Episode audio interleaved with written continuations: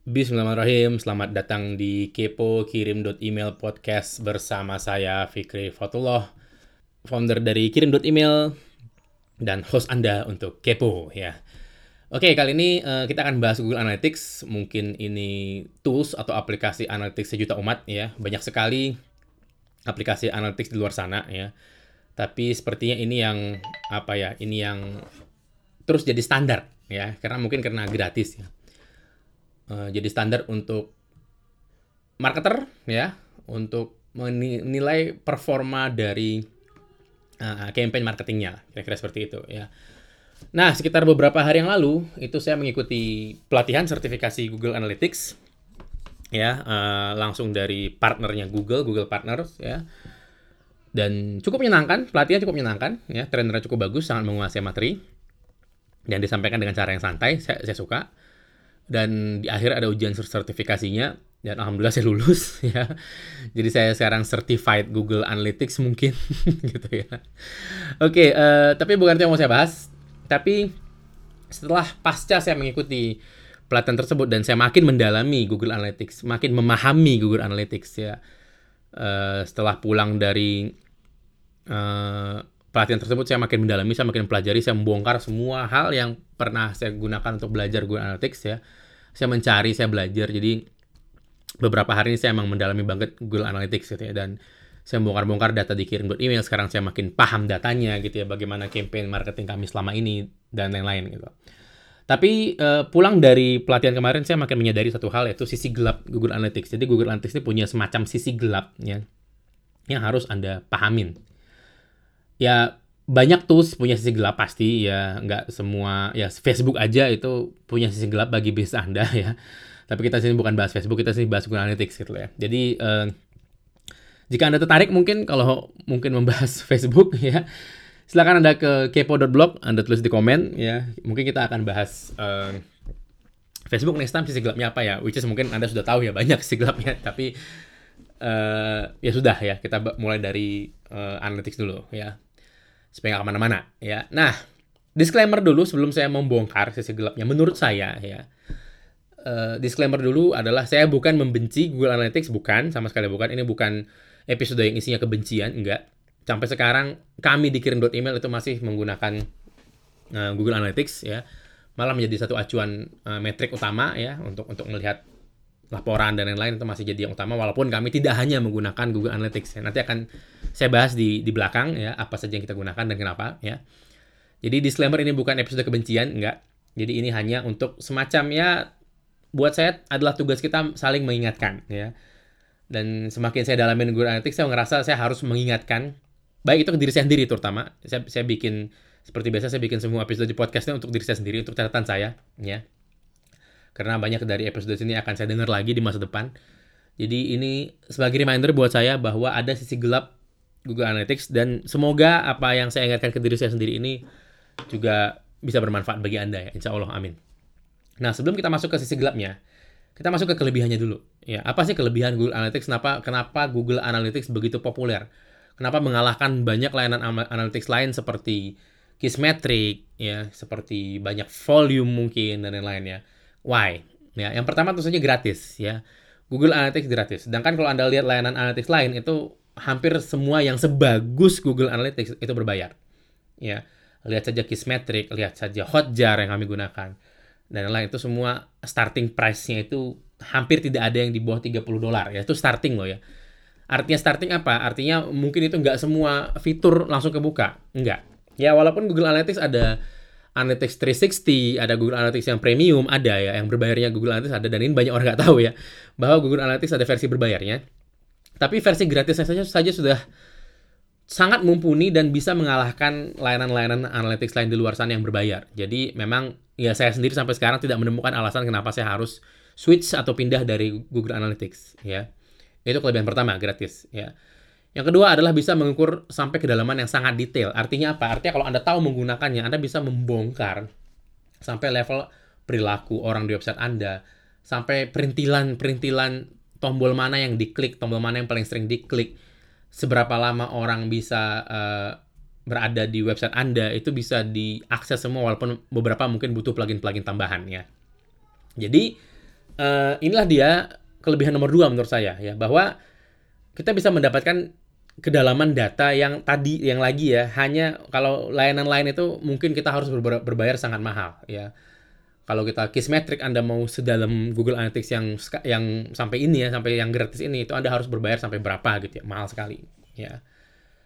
Dan yang ketiga Google Analytics itu bisa langsung diadopsi ke operational business. Artinya apa? Artinya ya siapa aja yang punya alamat email dari Gmail yang which is mungkin sekarang semua orang punya gitu ya. Itu uh, bisa langsung mengakses Google Analytics. Artinya apa? Saya bisa bukain akses Google Analytics saya ke semua orang yang saya tunjuk.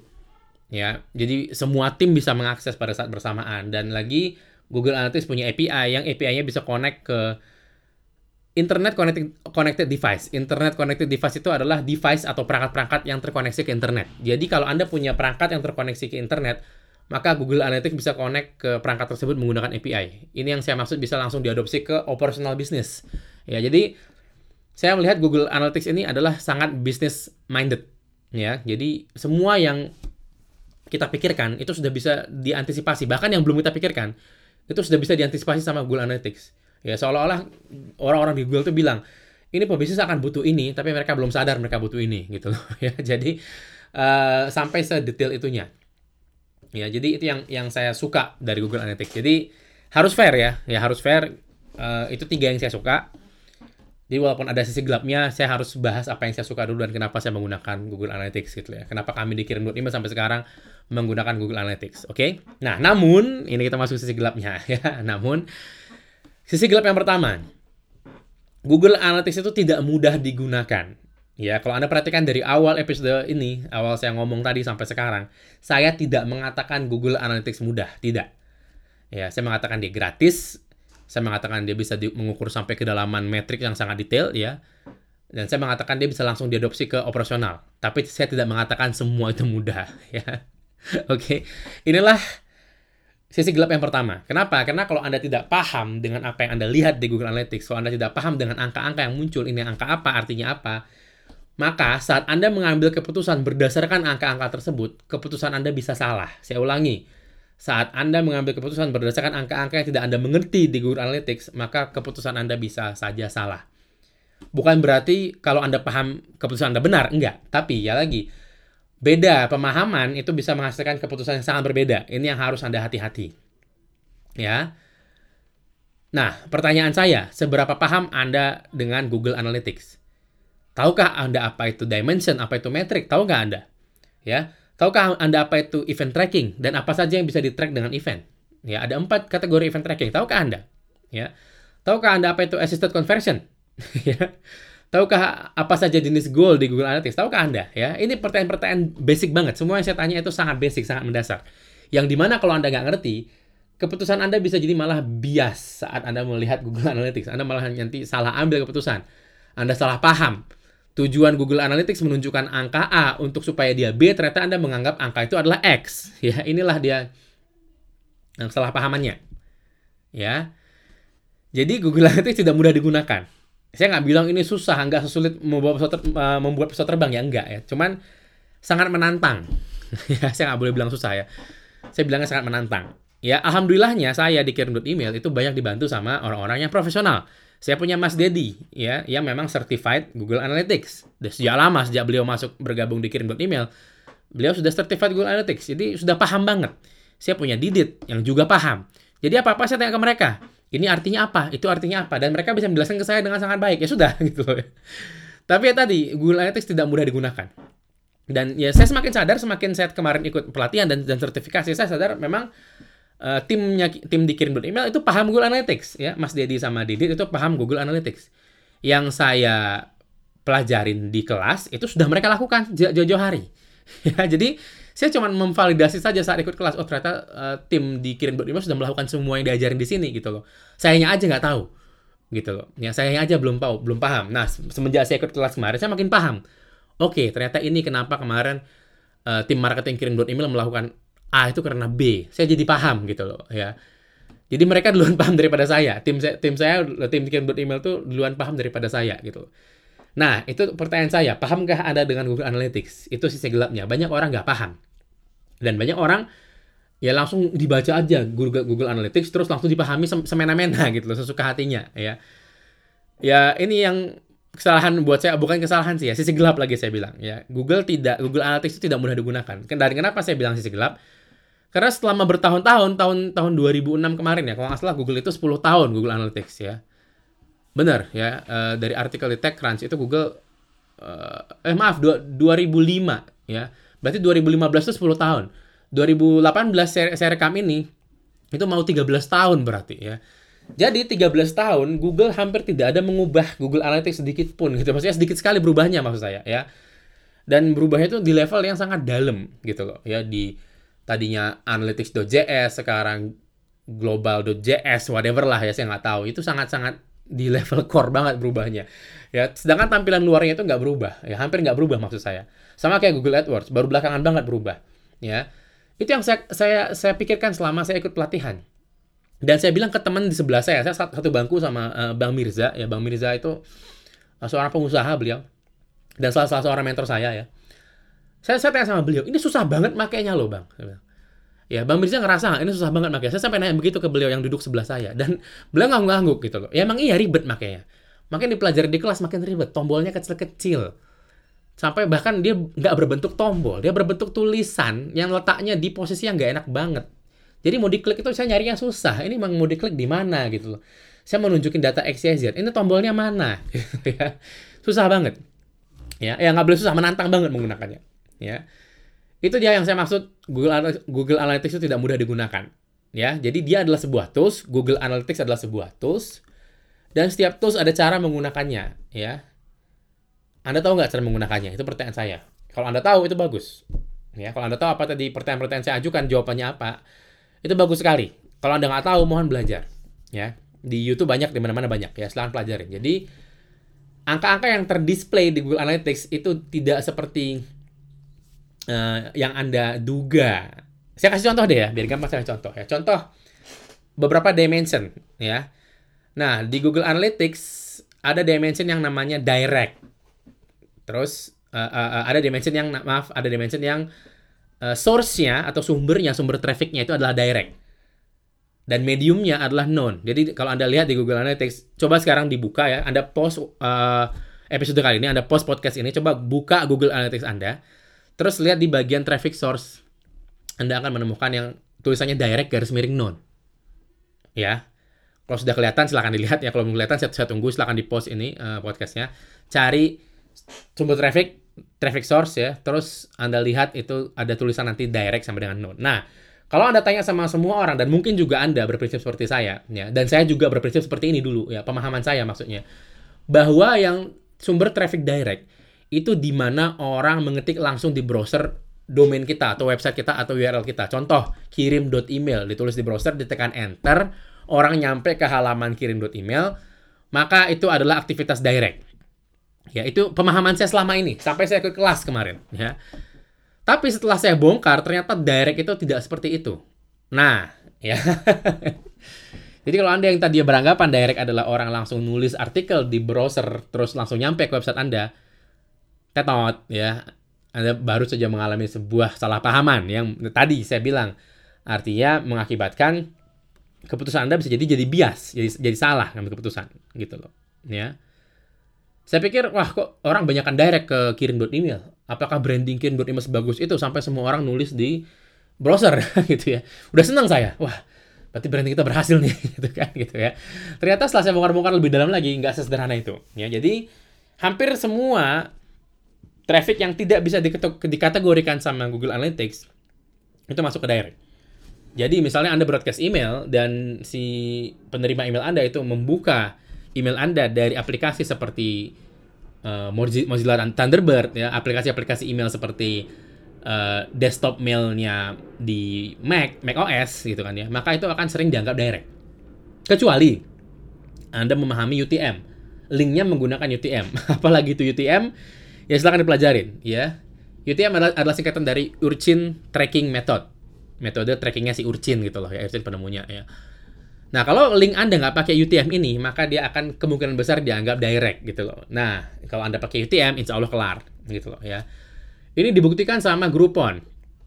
dalam sebuah artikel di Search Engine Land ya jadi uh, Groupon itu melakukan eksperimen yang sangat berani menurut saya yaitu mereka mematikan uh, crawling bot search engine ke website mereka. Wow ya artinya Google tidak bisa uh, menemukan website mereka di search engine. Saat orang search Groupon itu nggak ketemu deh itu intinya ya. Selama beberapa, beberapa hari saya lupa ya. Nanti artikel blog uh, studi ini bisa anda akses di kepo.blog ya. Cari episode kali ini episode 26 ya.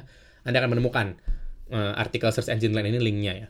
Nah dari tes tersebut terlihat bahwa saat hasil search-nya Groupon menurun karena ya namanya traffic dimatiin dari search engine pasti menurun ya curam maka di situ juga traffic direct-nya menurun Artinya apa? Beberapa hasil search pencarian dari Google itu dianggap direct sama Google Analytics ya. Lagi, seberapa paham Anda Google sama sama Google Analytics? Ya. Itu pertanyaan yang penting banget yang harus Anda jawab karena Anda beda pemahaman sama apa yang dimaksud sama Google Analytics, maka keputusan Anda mengambil uh, saat Anda mengambil keputusan berdasarkan data di Google Analytics itu bisa beda banget hasilnya, ya. Hati-hati, itu baru itu baru satu metrik loh. Baru satu baru satu source, baru satu dimension ya, yaitu uh, traffic ya dan source dan mediumnya. Itu baru satu satu biji loh ya. Belum belum bahas yang lain ya. begitu banyak angka di Google Analytics. Nanti paham nggak semuanya ya. Jadi saran saya anda pelajarin lebih dalam tentang Google Analytics apa sih tiap angka itu artinya apa sih gitu ya atau anda lagi seperti saya anda hire tim yang memang beneran handal membaca data di Google Analytics beneran itu paham menavigasi Google Analytics ya sebaiknya dua-duanya. Ya, alasan saya ikut kemarin kelas Google Analytics adalah agar dua-duanya, agar saya paham apa yang dipahami sama tim saya. Ya, saya punya tim yang sangat luar biasa, alhamdulillah, tapi saya juga pengen paham gitu loh ya. Itu sisi gelap pertama ya. Sisi gelap kedua adalah membuat orang menjadi terlalu fokus ke direct result.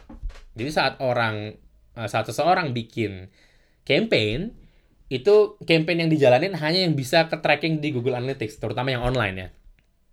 Ya, jadi kalau dia nggak ke tracking, nggak kelihatan hasilnya, maka dijalanin ya.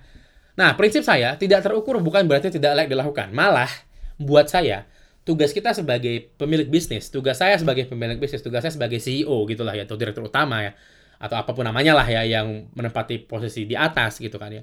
Itu malah harus melakukan hal-hal yang tidak terukur. Ya. Kenapa? Karena hampir pasti tim di bawah kita itu lebih jago melakukan hal terukur daripada kita. Ya saya kalau me, me, ingin niatnya membantu tim saya ngiklan di Facebook, misalnya saya pengen bantu Didit yang di Facebook itu membantu ngiklan di Facebook, saya malah mengganggu Didit jatuhnya. Ya, saya jadi bottleneck-nya Didit takutnya kan gitu ya. Tapi jadi tugas Anda adalah melakukan hal-hal yang tidak terukur. Anda menelepon kolega-kolega, Anda meneleponin perusahaan-perusahaan besar, Anda ngajakin meeting sana sini, hal-hal uh, yang mencari uh, menemukan celah untuk kolaborasi. Nah, ini nggak keukur. Bisa jadi satu kali ngopi eh jadi kolaborasi sesuatu yang yang akhirnya berdampak besar bagi bisnis Anda dan bagi bisnis partner Anda dan bagi masyarakat ya bisa jadi setelah 18 kali ngopi 18 kali teleponan gitu ya nggak jadi apa-apa gitu ya ini kan nggak terukur banget ya jadi malah tugas kita sebagai pemilik bisnis itu justru untuk melakukan hal-hal yang tidak terukur di Google Analytics gitu ya jadi yang tidak terukur buat saya bukan berarti tidak layak dilakukan ya seringnya adalah Anda adalah face of the company Anda adalah, wajah dari perusahaan Anda ya. Jadi Anda harus melakukan hal-hal yang ya tidak bisa diukur mungkin bagi tim Anda. Ya. Contoh, saya pernah mengurus pelanggan kirim email satu harian loh ya, dari jam 8 sampai jam 3 sore. Katakanlah saya bodoh, mungkin memang iya, saya mungkin memang bodoh ya. Tapi saya pernah ngurusin pelanggan kirim email yang lagi bermasalah, yang pelanggan ini itu seorang ibu-ibu kalau nggak salah ya, dulu banget.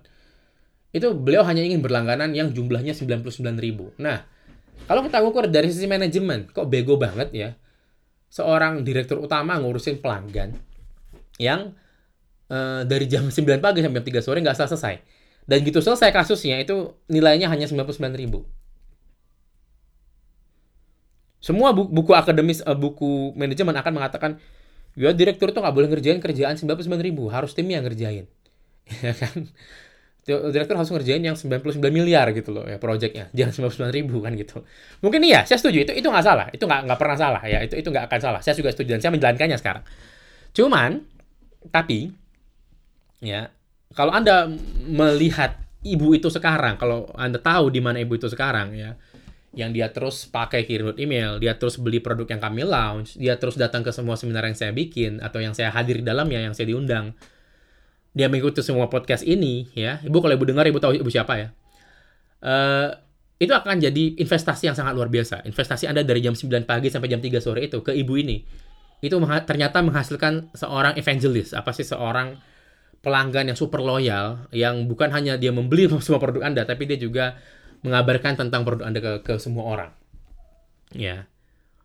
Jadi itu maksud saya yang nggak keukur belum tentu nggak layak dilakukan. Itu nggak itu sangat nggak keukur.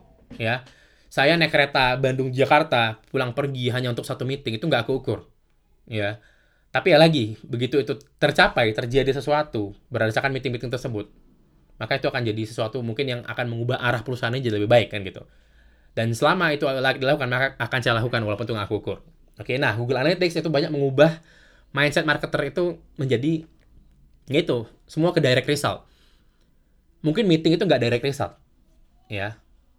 Oke, kalau anda, apalagi kalau anda bisnisnya mungkin baru mulai ya, anda butuhnya cash, emang anda butuh direct result, benar. Tapi kalau anda sedang growth, ya seperti kirim lima saat ini sedang growth, ya, ya mungkin cash bukan masalah utama lagi ya saat ini. Uh, maka kita akan mulai melihat dari sisi yang berbeda kita akan melihat dari sisi kebermanfaatan kita bagi umat. Kita mulai melihat dari sisi bela negara mungkin ya. Kita mulai melihat dari sisi teman-teman kita yang wah ini kok dia susah banget ya. Bisa kita bantu apa kan gitu ya. Kita mulai melihat dari sisi yang berbeda gitu loh ya. Dan itu semua nggak bisa diukur dari Google Analytics. Oke. Okay? Jadi itu sisi gelapnya. Jadi membuat orang terlalu fokus ke direct result. Ya contoh lain adalah podcast ini. Podcast ini diukur dari Google Analytics itu mungkin nggak nyambung, nggak nggak masuk, angkanya jelek. Tapi ya mungkin uh, saya harus ingatkan sama Anda bahwa kirim email itu lahir dari sebuah episode podcast ya. Awalnya itu episode podcast yang saya publish di radiokbo.com, podcast saya sebelum ini, sebelum kepo.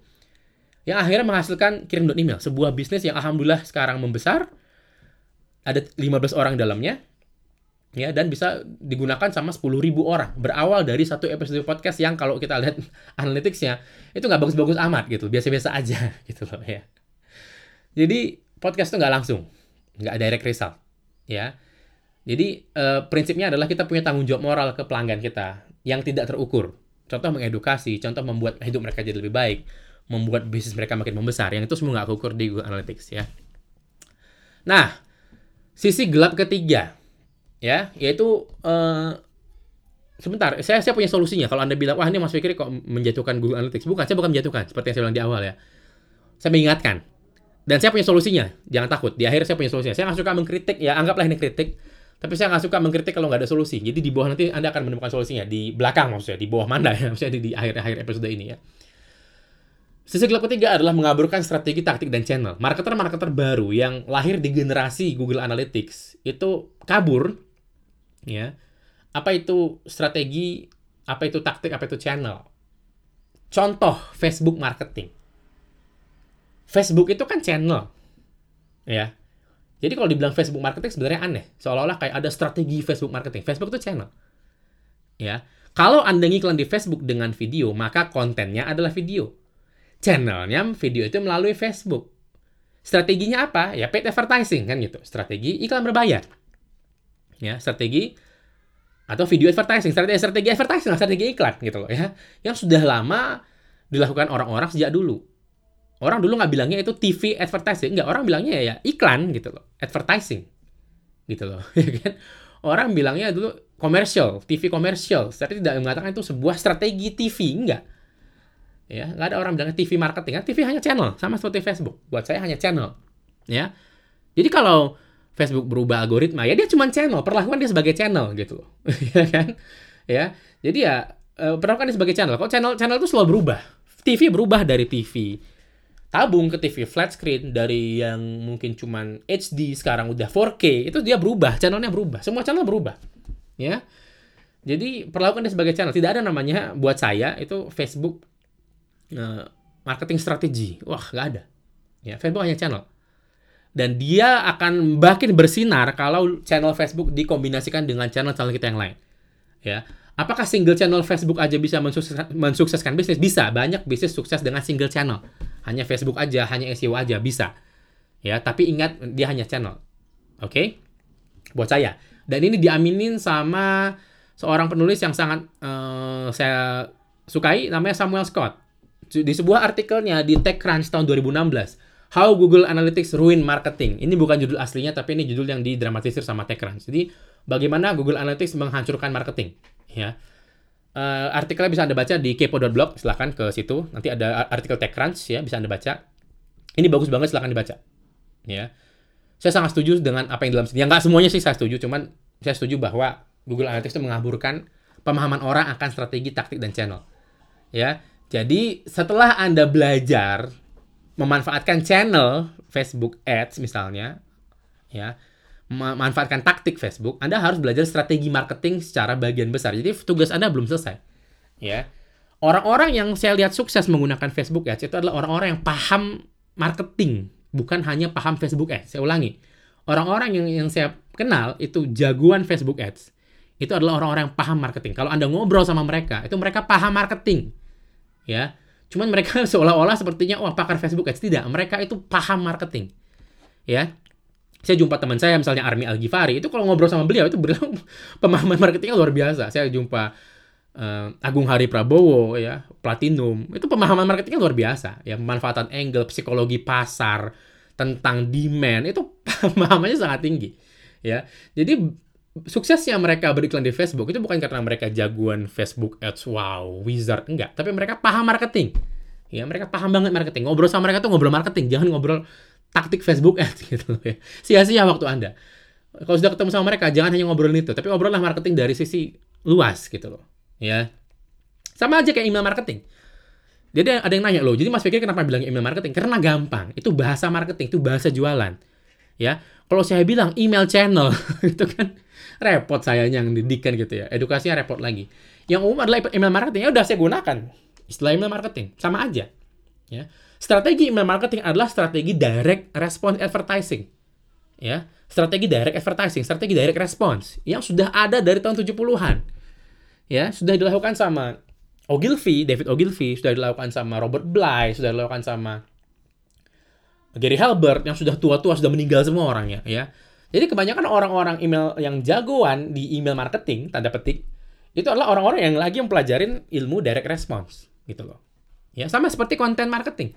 Konten itu taktik, ya. Konten itu akan dibuat saat akan mengeksekusi sebuah strategi. Jadi ada strategi nih, ya. Kita pengen bikin misalnya Dollar Save Club, ya kan? Michael Dublin itu bikin video. Ya, nanti videonya Michael Dublin bisa Anda tonton di kepo.blog. Silahkan kepo sudah ini, episode 26 ya. Kalau Anda tahu Dollar Save Club, itu jagoan konten marketing. Tapi ya lagi, kontennya hanya bagian dari taktiknya. Yang berusaha ia sampaikan adalah bahwa kalau Anda mau beli pisau cukur itu nggak relevan lagi dengan yang sekarang. Yang relevan itu adalah Anda berlangganan di Dollar Shave Club. Kontennya video. Konten bisa artikel blog, konten bisa apa aja. Konten hanya sebuah bagian dari taktik menurut saya. Oke? Misalnya Anda menggunakan blog, maka strateginya adalah SEO kan gitu. Search Engine Optimization, itu strateginya. Ya, artikel blog adalah taktiknya. Google adalah channelnya, Bing adalah channelnya. Ya kebetulan karena Google me, me, monopoli search engine, maka SEO identik dengan Google kan gitu. Ya, itu dia tiga sisi gelap. Wah, ini udah setengah jam saya hampir ngomong. Tapi ini harus saya sampaikan. Ya, ini harus keluar. Paling nggak buat saya. Saya, saya pribadi harus mengeluarkan ini di, kepala saya biar saya tenang gitu ya. Nah, solusinya apa? Solusi dari saya yang pertama adalah Google it, uh, apa maaf maaf, maaf uh, dunia analytics tidak selebar Google Analytics ya dunia nggak selebar dashboard Google Analytics itu solusinya ya artinya apa artinya yang pertama bisa dilakukan adalah gunakan layanan metrik di selain Google Analytics saya ulangi gunakan layanan metrik di luar Google Analytics ya jadi Anda punya acuan, Anda punya komparasi. Google bilang A, layanan lain itu bilang B. Kami menggunakan Hotjar. Kalau Anda menggunakan Facebook Ads, di Facebook ada Facebook Analytics Nah itu bisa ada komparasi hasilnya. Betul nggak channel yang katanya channel Facebook dari Google Analytics itu sama nggak dengan Facebook Analytics Anda? Sama nggak? Gitu. Ya, dikomparasi. Ya, itu uh, solusi yang pertama dari saya. Gunakan aplikasi lain di luar Google Analytics untuk jadi acuan metrik-metrik Anda gitu loh ya. Dan semenjak kami menggunakan Hotjar itu beneran terbukti ya. Banyak aplikasi kami bisa sekarang memiliki data yang lebih lebih komprehensif, yang lebih lengkap, yang lebih 360 derajat lah gitu loh. Nggak hanya dari Google Analytics ya. Itu Solusi pertama. Solusi kedua yang tentu saya, saya ucapkan di awal. Kuasai Google Analytics. Kalau Anda ada ujian sertifikasinya, ada pelatihannya, ikutin. Kuasai Google Analytics. Pahami Google Analytics. Rekrut orang yang paham Google Analytics. Ya, kuasai deh intinya. Ya, Anda pahami, Anda tahu ini, art, ini angka ini artinya apa sih? Anda tahu, gitu loh. Ya, jadi yang pertama Anda punya aplikasi lain selain Google Analytics untuk mengukur metrik. Ya, yang kedua Anda menguasai Google Analytics. Ya, Nah, saya, saya sering mengkomparasi ya kayak di kirim.email ada ada reportnya. Saya sering cek apakah benar source-nya, source emailnya Google Analytics itu apakah sama dengan jumlah kliknya di kirim.email. Nah, itu saya cek compare dan memang hasilnya beda. Ya. Itu dia. Terus, yang ketiga, ukur sendiri. Misalnya gunakan kupon. Tanya aja, atau misalnya Anda tanya manual, suruh CS Anda tanya. ya Ajarin CS Anda untuk nanya, Ibu dari mana tahu tentang kita ya? Ya Contoh ini ini sering terjadi, ini simple, simple tapi sering terjadi. Ya sering banget dari Google Analytics dia ditulis datang dari iklan Facebook, dari Facebook Ads. Namun waktu ditanya sama orangnya, sama pembeli yang ditanya, ibu tahu kita dari mana ya? Ternyata beberapa hari sebelumnya dia sudah duluan search kita di Google karena rekomendasi temannya. Jadi waktu ditanya, jawabannya bukan dari Facebook, jawabannya dari teman dia bilang. Saya tahu dari teman waktu Kobdar, terus saya cari di Facebook. Uh, saya cari di Google maksudnya. Terus websitenya nongol, dia kena ada targeting mungkin kan di Facebook Ads. Terus dia beli gara-gara diingetin. Oh ya inget kemarin belum beli ya, dibeli. Jadi kalau ditanya tahu dia mana tahu dari temen, bukan dari Facebook. Tapi Google Analytics akan bilang dia datang dari iklan Facebook kan gitu. Ya, ini contohnya. Jadi anda punya data-data komparatif gitu loh ya. Bisa jadi aplikasi lain nanti saya bilang, bisa jadi tanya langsung. Ya, itu dia tadi mungkin empat, uh, eh tiga ya, tiga solusi dari saya. Yang pertama komparasi dengan layanan analytics lain. Yang kedua pahami ya pahami Google Analytics biar anda paham. Yang ketiga adalah tanya langsung supaya lagi sama dengan poin pertama anda punya data komparatif anda punya data data pembanding ya. Karena nggak semua yang dibilang Google Analytics itu benar ya.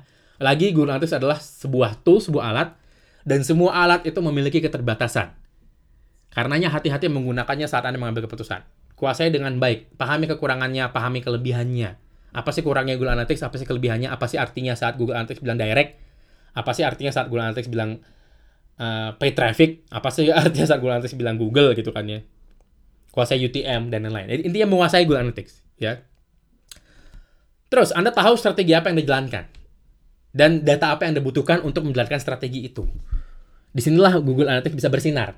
Kalau Anda tahu Google uh, uh, tahu strateginya, saya mau jalankan ini deh. Uh, misalnya saya mau strateginya itu mengcompare layanan kita dengan layanan dari luar negeri misalnya. Nah, itu strategi kasarnya. Oke, channelnya mau apa?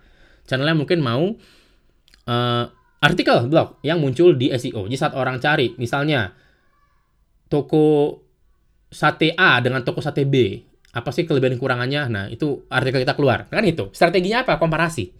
Strateginya adalah membuat orang yang baca itu secara psikologis meng-anchor atau menghook atau mengasosiasikan pikiran pembaca ke sesuatu yang sudah dia pahamin sebelumnya. Itulah gunanya komparasi. Misalnya Anda bikin HP baru. Anda bikin HP mereknya Zono misalnya, ya kan? Nah, biar gampang gimana caranya? Zono versus Samsung. Ya, jadi misalnya Anda Samsung punya Galaxy S9, Anda punya misalnya uh, bukan Galaxy S10 misalnya kan gitu ya. Compare. Jadi orang sudah paham dengan Samsung itu di compare ke Anda. Itu gunanya strategi itu goalnya strategi komparasi kan gitu. Nah, channelnya bisa apa? Channelnya bisa Facebook. Anda bisa mengiklankan artikel blog Anda ke Facebook Ads. Kontennya artikel komparasi. Ya, taktiknya artikel komparasi, channelnya Facebook Ads. Dan channel yang kedua SEO. Ya, atau Google AdWords misalnya, ya bisa banyak. Jadi kalau Anda paham strateginya apa, Anda paham channel-channelnya apa, Anda paham taktiknya apa, Anda bisa menggunakan Google Analytics untuk mencari tahu data apa yang Anda butuhkan berdasarkan strategi, channel, taktik, ya, konten. Anda bisa tahu Anda harus nyari angka apa di Google Analytics. Anda bisa mencari karena nggak akan semua angka Anda butuhkan. Ya, jadi kalau Anda nggak paham strateginya, maka Google Analytics buat saya nggak bisa membantu. Kalau Anda nggak paham strateginya, Anda nggak tahu hasil akhir strategi ini apa, maka Google Analytics buat saya tidak akan bantu. Ya. Jangan meraba-raba Anda mengambil keputusan hanya karena angka itu ada di situ. Ya. Saya ulangi, jangan meraba-raba sebuah angka hanya karena angka itu ada di situ, terus Anda gunakan, Anda manfaatkan. Kalau Anda nggak tahu angka itu apa, ya, bounce rate 25%. Apa artinya? Anda tahu nggak? Ya, Kalau Anda tahu itu artinya apa, Anda tahu bounce itu artinya apa, dan Anda menyusun strategi berdasarkan bounce yang 25%, Anda pengen turunin misalnya, Anda tahu kenapa, dan Anda paham, ya silahkan. Ya, monggo. Tapi kalau Anda nggak tahu, Anda ngasal, wah bounce, orang mantul nih, biar nggak mantul gimana ya? Jangan dikasih close misalnya, gitu kan. Di close-nya dimatiin, klik kanan dimatiin, ya kan, contoh ya. Bodoh, bodoh banget sih strategi, tapi ya contoh doang, gitu, ya. Itu dia. Hati-hati dengan Google Analytics ya, punya sisi gelap. Oke? Yang terakhir, sebagai pengusaha, intuisi adalah senjata. Data itu penting. Ya. Bisnis pakai data, benar. Cuman intuisi adalah senjata buat saya. Intuisi intuisi pengusaha itu jago banget, ya. Apalagi intuisi yang terlatih. Saya banyak melihat pebisnis online mengambil keputusan sebelum datanya nyampe, gitu loh. Dia sudah intuisi, ini kayaknya akan ya, ini kita salah di sini nih, dia bilang. Padahal datanya belum nyampe, belum terkumpul datanya. Tapi intuisinya udah berbicara. Dan itu saya sering banget jumpain di mentor-mentor saya ya sebelum datanya terkumpul lengkap dia sudah intuisi ini kayaknya yang salah ini nih gitu nah intuisi adalah senjata latih intuisi anda ya Google Analytics bisa membantu nantinya oke okay? itu mungkin dari saya gunakan kode kupon KEPO KEPO untuk diskon 10% di berlangganan kirim email ya silahkan ke kirim email atau alamat website ya silahkan gunakan kode kupon KEPO untuk mendapatkan diskon 10% untuk semua paket berlangganan kirim email saya Fikri Fatullah Sampai ketemu di episode selanjutnya. Insya Allah. Terima kasih. Assalamualaikum warahmatullahi wabarakatuh.